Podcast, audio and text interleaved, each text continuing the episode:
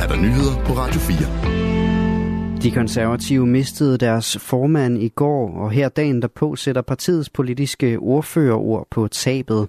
Fra alle sider lyder det, at han var et vældigt og rart menneske, men også Papes ledelsesstil ved de konservatives politiske ordfører Mette Abelgaard huske, fortæller hun til TV2.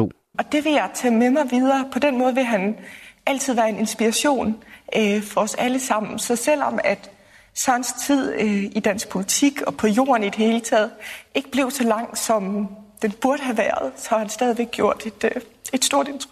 Søren Pape Poulsen blev pludselig ramt af en hjerneblødning midt under et hovedbestyrelsesmøde i partiet fredag eftermiddag. I går døde han. I et interview med TV2 News siger konservativs politiske ordfører med Abelgaard, at hun håber på forståelse for, at det er for tidligt at sige noget om fremtiden i de konservative. Der er vi ikke endnu som parti. Øh, selvfølgelig skal vi have fundet ud af, hvad skal der ske nu. Vi mangler en ny politisk leder, vi mangler en ny øh, partiformand. Øh, nu skal vi først og fremmest hjælpe hinanden videre i fællesskab, og så øh, skal vi nok finde ud af, hvad der skal ske øh, fremadrettet. Det gør vi helt i Sørens ånd, hvilket betyder, at vi tager os den tid, der skal til.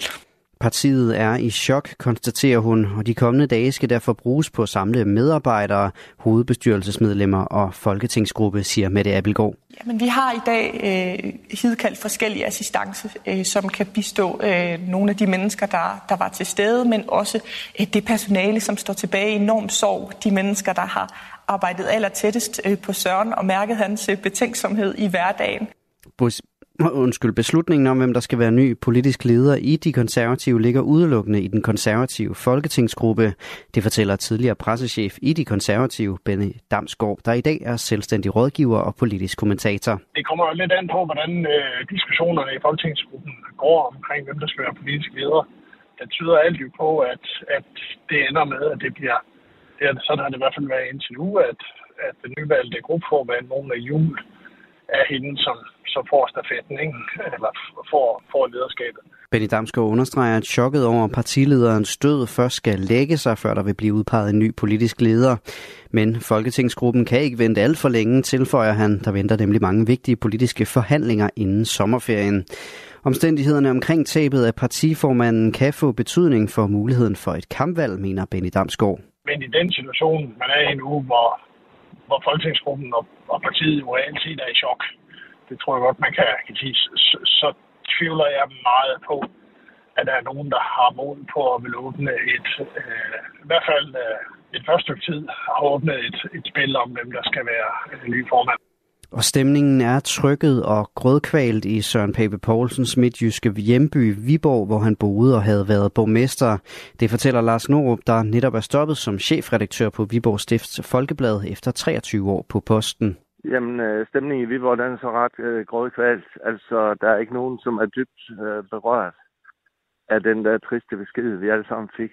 Vi husker Søren som en, en person, der snakkede med alle og kæmpede for, kæmpede for vores lokalsamfund. Han sætter et par ord på, hvordan Viborg vil huske tilbage på de konservatives formand. Vi, vi vil huske ham som en, øh, en, øh, et rart menneske, et oprigtigt menneske, et ordentligt menneske, og en politiker, som har kæmpet for vores lokale samfund. Og det er blevet offentliggjort, at Søren Pape Poulsen skal bisættes fra Viborg Domkirke. Dag og tidspunkt afklares i morgen, oplyser partiet. Billeder fra Viborg viser, at det buner med blomster foran opgangen til Papes lejlighed i byen. Allerede i aftes havde Viborgenser også været forbi for at sætte blomster og lys.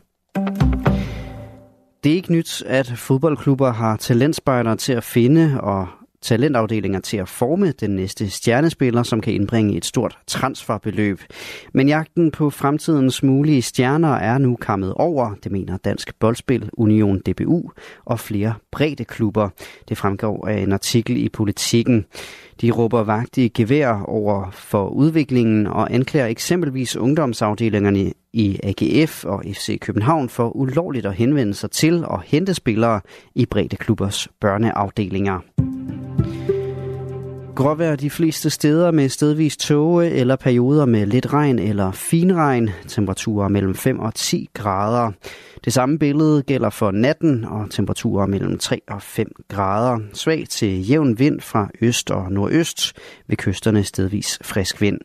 Det var nyhederne her på Radio 4 med Asbjørn Møller.